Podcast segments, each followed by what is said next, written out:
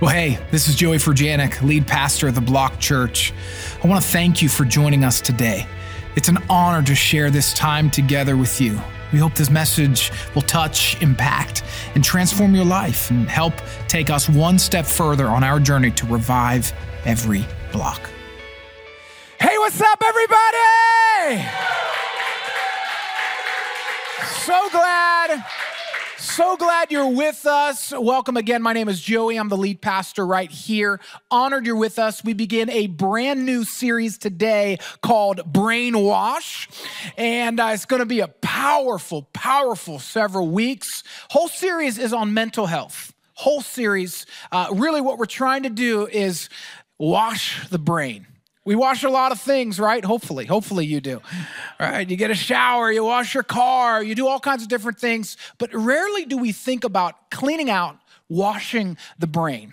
So we're not here to brainwash you, we're here to wash the brain. And how we do that is we go to the Word of God. Romans 12 tells us that our heart is transformed when we renew the mind. And, and that's what we're going to do over the next several weeks. And one of the important parts of this series is to provide resources if you're struggling with anything. On our watch, we want to do everything in our power to resource you, to be available to you, to provide you freedom. And so, all through this series, if you text 94000, you'll text TBC help TBC Help 94000. And if you follow that link, there'll be a list of resources that can help you throughout this series. If you're dealing with depression, suicidal thoughts, anxiety, whatever it is, we've got stuff for that. And of course, all the groups and discipleship and conversations that go along with it. All right. So, anyway, that, that's the goal. Text TBC Help 94000. All right. So today, uh, I want to open up the series and I want to preach a message. Here's what it's titled Understanding Guilt and Overcoming Shame. Understanding guilt, overcoming shame. A lot of the things we deal with have a lot to do with shame, uh, unresolved, undeclared shame. When I was in third grade, um, I I'm not a big candy guy now. Okay, I'm not a big candy guy, big big carbs guy, and uh, it's one of the one of the C's, one of the problem C's. And uh, uh, I, I, love I love carbs, but when you're in third grade, candy's everything. And uh, I remember this vividly. Uh, there was several candy jars in my classroom, and I, I just I wanted to make my move uh, to, to, to have more than the allotted candy they gave us. They didn't give us a lot. I understand that I was a psychopath maniac uh, in, in third grade, and I'm just a maniac now. Uh, and, and so I felt like the two pieces of candy weren't, weren't sufficient. And so I went one day and I stole the candy from the candy jar. I, I'm not a smooth criminal, okay? The teacher knew. She knew. Waited for me to confess because I, I was feeling guilt. I felt it deep in. And when I fi- when it finally came to a head and we, we had our, our moment, uh, you know what she did? She didn't pull out the ruler and beat my hand. She didn't yell at me. With a lot of love, with a lot of grace, with a lot of mercy, she explained to me how this is sin. It's not going to get me anywhere in life. Uh, and uh, let's move on from this. Uh, there's certainly going to be a consequence to this, but we'll move on past the consequence. I love you. You're a son. You're welcome back here tomorrow. On the contrary, I was in high school. And it was my senior year. I had signed to play football at a school uh, in Missouri. I had scholarships. I was ready to go. Uh, but I was wrestling with God about my future. And I, was wrestling with God, and I remember doing a two week fast my senior year when everybody else was partying and celebrating. I was in my room seeking God. And at the end of that fast, I knew clearly I was not supposed to go to school and play ball. I was supposed to stay home and intern at my church. I was supposed to pay to intern to be at my church. Come on, somebody. We don't make you pay to intern here. You pay a different price. I remember going to my coaches and specific teachers communicating that I was foregoing this opportunity. And instead of offering me the love, the grace, the empowerment, they offered me shame. Shame on you for making this decision. Shame on your parents for allowing you. What are you going to do without an education? What, what are you going to do? You're, you're missing this opportunity. And I remember feeling like, man, this is, imp- I'm, I'm, I'm 18, I'm, this is impressionable. Am I gonna make it in this world? Did I make the right decisions? Now, of course, I had a word from God I was standing on. And thankfully, I had some other people in my life, some spiritual leaders, some pastors to help me navigate through it. And, but it stayed with me for almost two years during that internship where I would have moments of doubt. It was shame put on me. One experience I had was guilt, healthy guilt, conviction. The other experience I had was shame, condemnation. What I want you to understand today is that there is actually health in guilt. There's freedom when we follow that. There's darkness and evil in shame. And if we're going to be victorious in our mental health, we're going to wash our brains, we got to understand guilt and overcome shame. Um, here is the dichotomy of the enemy versus the gospel.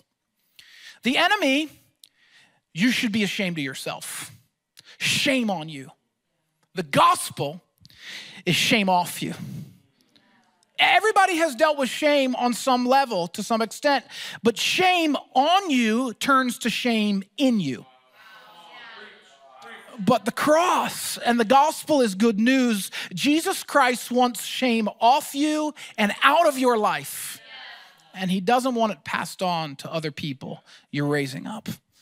Alan Wright says it like this shame is feeling of is a feeling of being inwardly flawed of not measuring up. A lot of times, your struggle for mental health, some of the some of the uh, the things that happen, some of the ways that it manifests itself, is actually unaddressed shame in your life. Some of us are like, I'm clinically depressed. Well, you know what? There could be a possibility that you may not need that medication. You might need to get to the root, and it's shame. I don't know what it is for you, but I'm telling you, shame is the root of a lot of stuff. Here's a big question Is shame defining you or controlling you? Because here's what happens when shame is not dealt with, you, when you are not free from shame, it becomes an identity. It, it, it, we hide in it, we wrestle with it. We become something we were never meant to be because shame has enwrapped itself around us. There is an individual, uh, uh, a popular author, and uh, you've probably heard of her. Her name's Brene Brown, and she studied shame significantly, spent years studying shame. And she does this TED talk that's, I mean, been seen millions of times.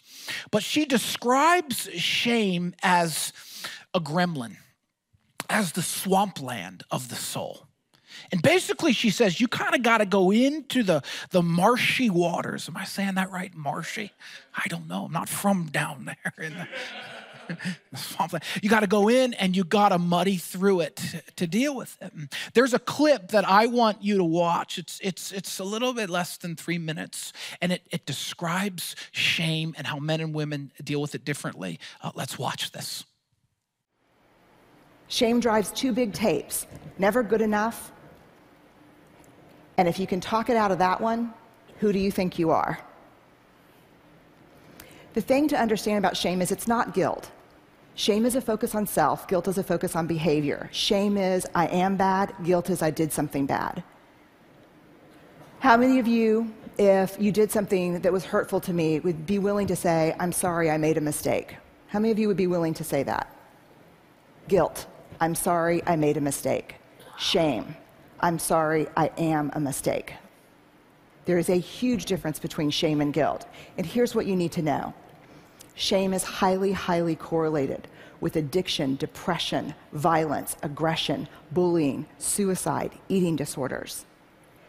And here's what you even need to know more guilt inversely correlated with those things. The ability to hold something we've done or failed to do up against who we want to be is incredibly adaptive. It's uncomfortable, but it's adaptive. The other thing you need to know about shame is it's absolutely organized by gender. If shame washes over me and washes over Chris, it's going to feel the same. Everyone sitting in here knows the warm wash of shame. We're pretty sure that the only people who don't experience shame are people who have no capacity for connection or empathy. Which means, yes, I have a little shame, no, I'm a sociopath. So I would opt for yes, you have a little shame. Shame feels the same for men and women, but it's organized by gender. For women, the best example I can give you is Enjoli, the commercial. I can put the wash on the line, pack the lunches, hand out the kisses, and be work at five to nine. I can bring home the bacon, fry it up in the pan, and never let you forget you're a man. For women, shame is do it all, do it perfectly, and never let them see you sweat. I don't know how much perfume that commercial sold, but I guarantee you it moved a lot of antidepressants and anti anxiety meds. Shame for women is this web of unattainable, conflicting, competing expectations about who we're supposed to be. And it's a straitjacket. For men, shame is not a bunch of competing, conflicting expectations. Shame is one do not be perceived as what? Weak.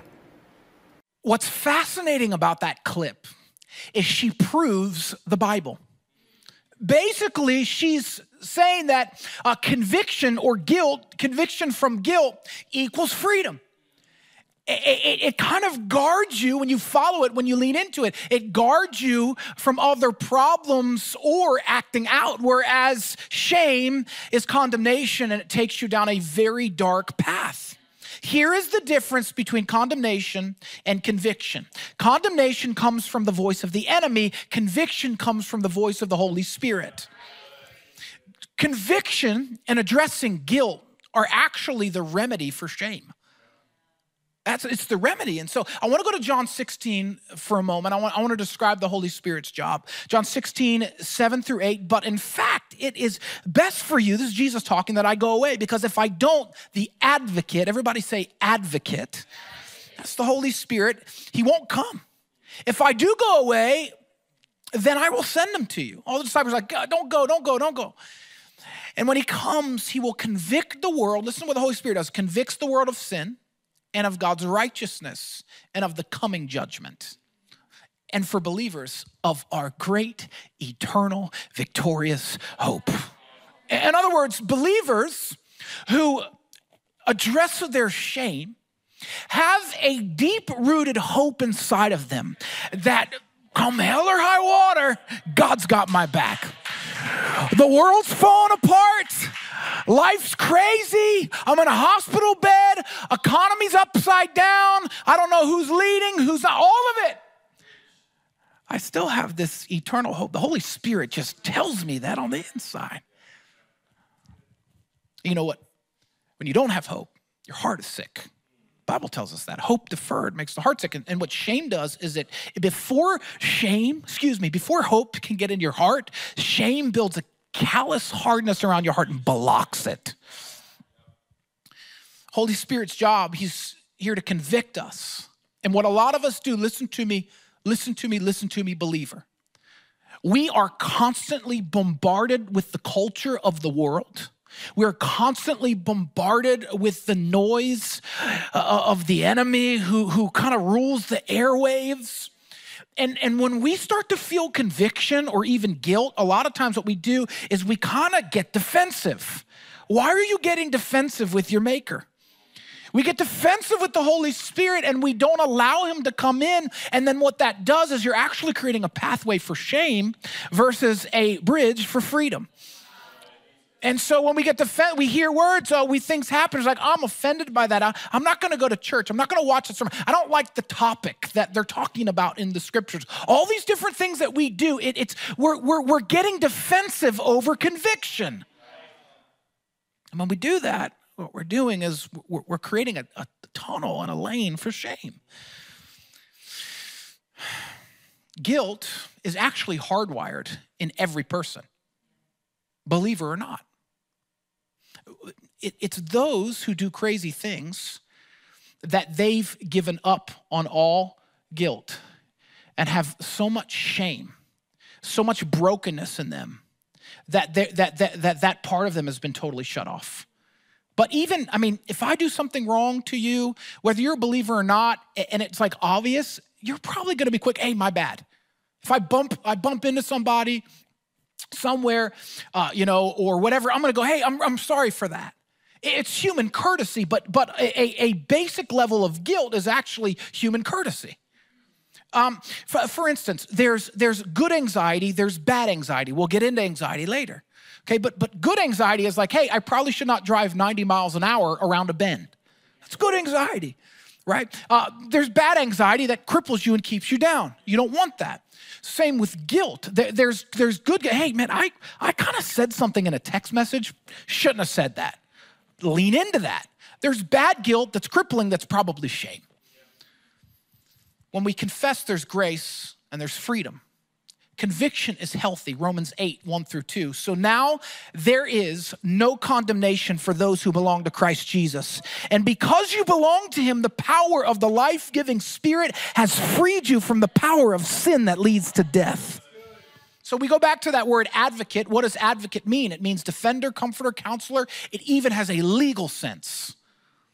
The advocate is fighting your battles. And when you are in Christ, when you invite forgiveness, when you say, Yes, Jesus, I'm gonna follow you, the advocate is, is literally functioning, fighting your battles in the spirit realm. And it's Jesus interceding on your behalf. Say, He's mine. The enemy fights, he lies, he steals, he says, No, no, no, you're, you're that person, you're, you're that identity, you're, you're that sinner, you're, you're that problem, that, that's who you are. And, and the Holy Spirit's like, No, no, let me fight that. You're now in me. You're a new creation in Christ Jesus. The old is gone. That's not who you are. In fact, you got power. Same power that conquered the grave lives in you. I'm gonna advocate for you. The enemy wants to put shame on you. The Holy Spirit wants to put power in you. Revelation 12:10 basically for the accuser of our brothers and sisters who accuses them before our God day and night. The enemy is accusing you. The Hebrew there in Revelation 12:10 is accuser.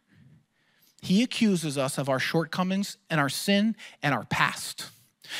When you invite forgiveness into your life, the Bible says that God's willing to throw it in as deep as the ocean, as far as the east is to the west. The enemy is the only person who remembers that. Not God. Not God. He, he, he moves on from your sin. Is, is you haven't. Condemnation and accusation pushes us inward and it lies to us. It takes us deeper into shame and fear and anxiety and depression, and our addictions are often a cover for shame. Satan wants to steal, he wants to kill, he wants to destroy. It's his age old strategy. Why do we keep falling for it? Look at the garden. Adam and Eve, they're naked, no shame. They sin, what happens? They hide from God. People who are ashamed hide. God's just taking a walk. You think he didn't know? You think he didn't know? But, but shame causes us to do things, sin causes us to do things. It doesn't make sense. You're hiding from the guy, God, who created you. He knows every part of you. He created you for fellowship. He knows where you are. He's just asking, giving you an opportunity to offer your shame. Why do we hold on to it? Bible says that when we confess our sin, Jesus is faithful to forgive our sin and cleanse us of all unrighteousness. A lot of times, what we do is we ask for forgiveness, but we don't believe we're forgiven. We, we, just drift back into muddy waters, into swamplands that used to be us. If you're free, be free. Who the Son sets free is free indeed. So, how do we get there? How we respond to the sin problem in our life is how we respond to shame. Think about this. So, before I give you some practicals, here's, here's what shamed people do. I want to give you a couple quick ones. Shamed people shame people. Uh, Dr. Curt Thompson said that. Shamed people shame people. Shame on you becomes shame in you, and then you put shame on someone else. It gets passed down. So I, I, I want, I want to bring this to the surface because if we're not careful, we'll find ourselves shaming others as a natural response of defensiveness. Shamed people also blame people shame people, shame people, and they blame people. If you spend your whole life blaming others, you'll never break free from shame, whether it was a parent or a coach or a pastor or a friend or an ex or whatever it was. What we do a lot of times is we've been shamed, we've been hurt, we've been failed, no doubt about it. But but unfortunately, we then blame them for all the problems in our life. But what does that accomplish? It becomes an identity, it becomes a crutch, it, becomes who we are. No doubt horrific things may have happened to you, but all you're doing is hurting yourself when you blame others. Shame people also frame people. What, what shame people do is they create false narratives that blame people for things that they didn't do. This is the roots of a lot of where cancel culture comes from. Not all of it. Can actually be some good to it, but it's the root of where a lot of this comes from because shame people frame people. You're shamed, and so then you put this on somebody else that had nothing to do with it. That's not the kingdom. It's not. What feels good in a moment never frees a friend. Never does. It might feel good to frame somebody, but it never frees you. You're trying to frame somebody else because what? Misery loves company. Last one ashamed people name people. It's different than blaming because you're calling names. You're literally calling people names. And this doesn't bring healing, it brings more shame to you because what you do is you release toxic behavior and it ends up toxifying your life. Now, it is important to address who did it to you. It is important to get to the root of it. It's important to acknowledge it, but you gotta leave it there. You can't, oh, that son of a blah, blah, blah whatever. Because because what you're doing when you start naming people and putting word curses on people, you're releasing, eh, you are partnering with the enemy and God. And the Holy Spirit wants you to partner with them. Power don't play games with the spirit realm. Listen to me, don't play games with the spirit realm. When we start naming people, what we're doing is we're partnering and word cursing people, regardless of what they've done. We must remember, friends, that Jesus was also blamed, he was framed, he was named. He was everything in between. They called him a drunkard, a glutton, a friend of sinners. Religious elites called him the devil let's not partner with that spirit. Let's partner with those who got the revelation.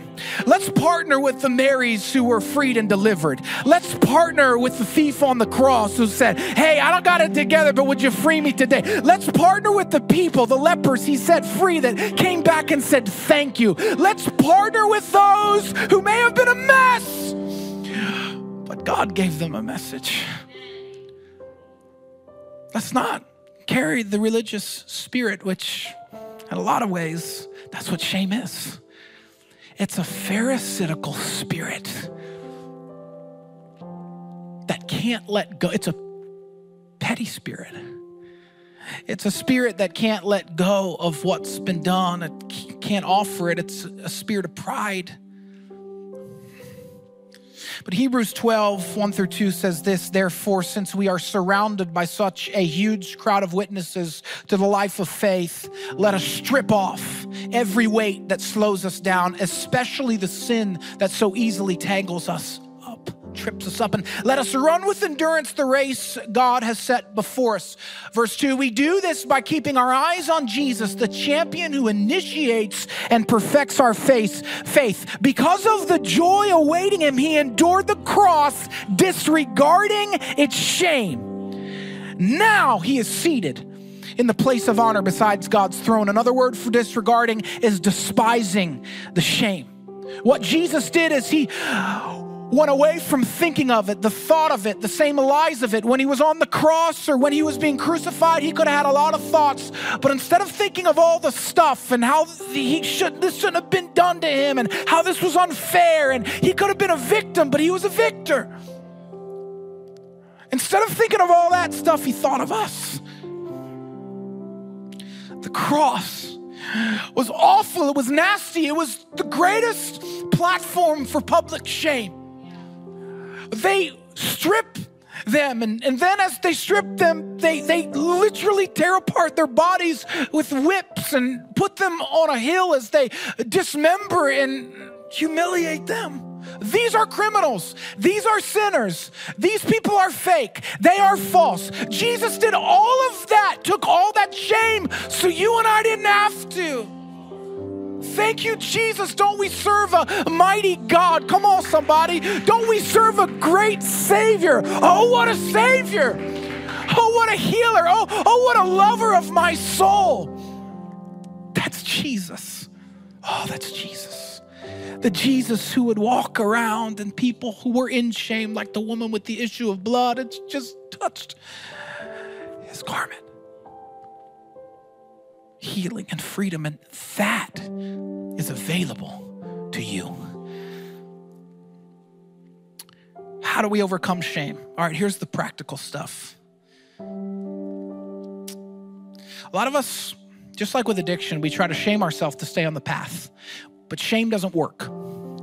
The more I use shame, the more I relapse into problem behavior.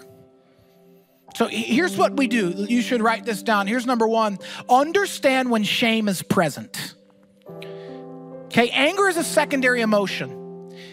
Anger is like leaves, but the roots of the tree is something deeper.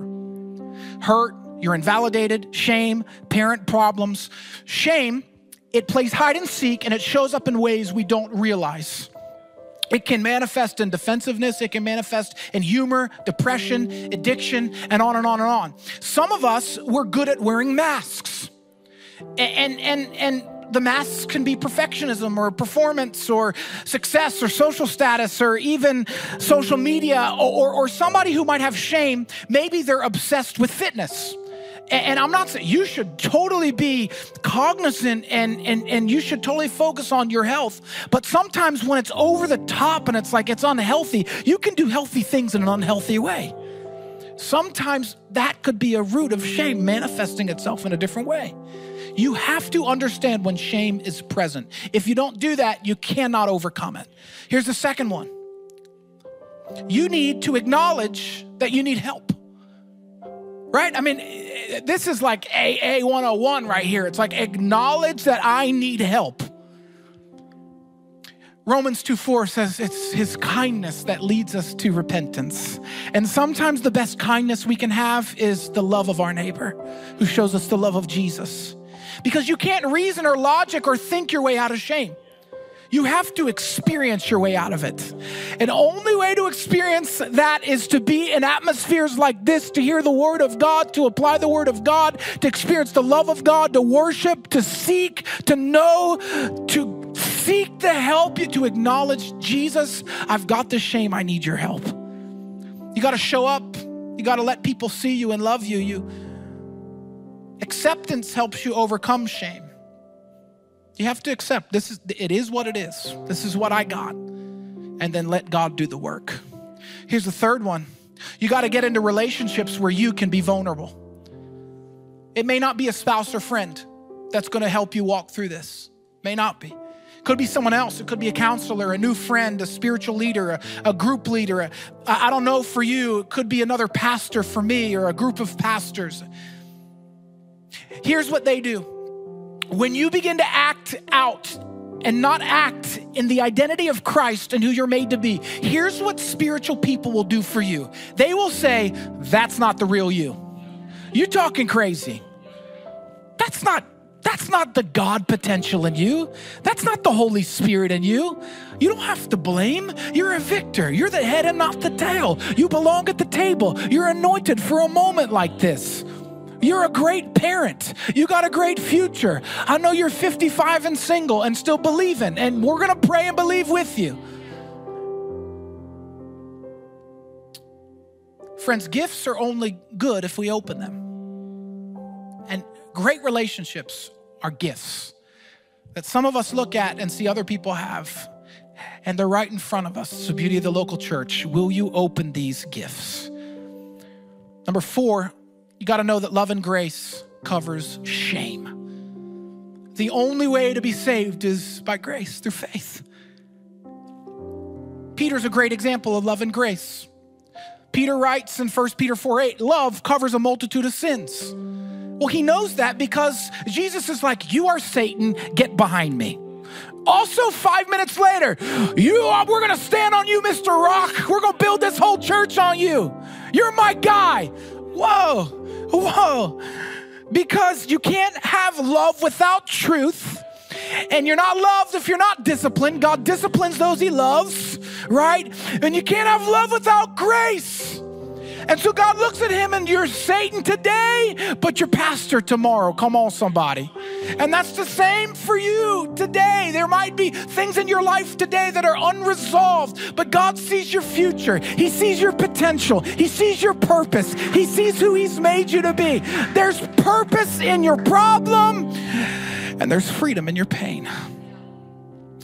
Love and grace. And I know you feel that love and grace right now. You feel the Holy Spirit right now. Some of you are in tears. You, you feel the Holy Spirit moving in you. you. He wants to set you free right now. The last one is this vulnerability in the blood of Jesus destroys the power of sin and shame in our lives. That's why Revelation 12 11 says that we overcome by the blood of the Lamb and the word of our testimony. And as I close, I want to I want to really enumerate that. I want I want to I'll tell you a story of a, of a girl who's in one of our block groups who um, really God's done a great work in her life and really kind of knew her walking into her relationship with Christ, but was finding that she was hitting a lid. It's just, uh, man, I'm, I'm, I'm, at church and, and I'm, I'm involved and I, am connected, but like I'm not free. So something's something's there. And, and as she was being vulnerable and allowing other people to disciple her, she started to be honest. I can't forgive myself. When I was a teenager, I had an abortion. And I have felt so much shame and regret. And like I know God says He forgives me, and I halfway believe it, but have I forgiven myself? And for years, for years, shame has been her driver. But her vulnerability and the power of God in her leaders said, We're gonna lay hands on you and we're gonna believe that your best days are in front of you, that the best is yet to come for your life, that by the blood of Jesus you are washed, you are clean, you are healed, you are forgiven. We don't have to live in yesterday, you're a new creation, there's a new tomorrow. God is a redeemer. As they prayed and as they believed, she said, I felt shame. I felt this spirit of heaviness begin to lift off of me, and my hands began to lift, and I began to shout and praise and pray and feel like maybe for once I'm worth it. God's love is real. Mercy, grace, the touch of Jesus. That's available for you today. And I'm not saying she doesn't have struggles where the enemy tries to creep up because he's going to do it for as long as you live. But you remember who you are. You stand on that word. No, God told me I'm supposed to be in the ministry. I know you're saying stuff at me. I know I'm 18 years old and you got words for me, but like I got a word from God and I got people from God. I, I got a future and a calling and a prayer, and so do you. So we reject shame in Jesus' name. We say, conviction, come on. Light me up. but condemnation and shame, you have no place here. And at every location, stand to your feet, nobody moving. If you're online, I don't care what you got to do to participate, but join us. Our prayer teams are coming forward. Online, we'll pray with you online. We'll do whatever it takes. We'll drive to your house. Just let us know. We want to lay hands on you today. And if you have a need in your life, particularly in the realm of shame, once I pray and say amen, you come forward at locations or you let us know. We want to pray and believe God with you. So, prayer people are coming. I'm going to pray. And then as they sing, you move. Father, right now, by the power of your spirit, I thank you that you are a redeemer and a healer. And I thank you right now that you are freeing people from shame. I rebuke every attack of the enemy, every lie of the enemy, all spirit of fear and witchcraft that steals from people and meddles with people's mind. I demand you to go. This is a house of miracles, it's a house of freedom, it's a house of life change, liberty, and justice for people in the realm of the Spirit. And right now, set people free, God. And as we pray and as we come to you in faith, God, would you do what only you can do in people's lives, free and free indeed. In Jesus' name, amen. Thanks so much for joining us today. I especially want to thank those of you who give generously to help us revive every block. You enjoyed this message, you can subscribe, share it with your friends, screenshot it, and post your social stories, and tag us at The Block Church. We'd love to hear from you and how you found this encouraging and inspiring. Thanks again, and God bless you.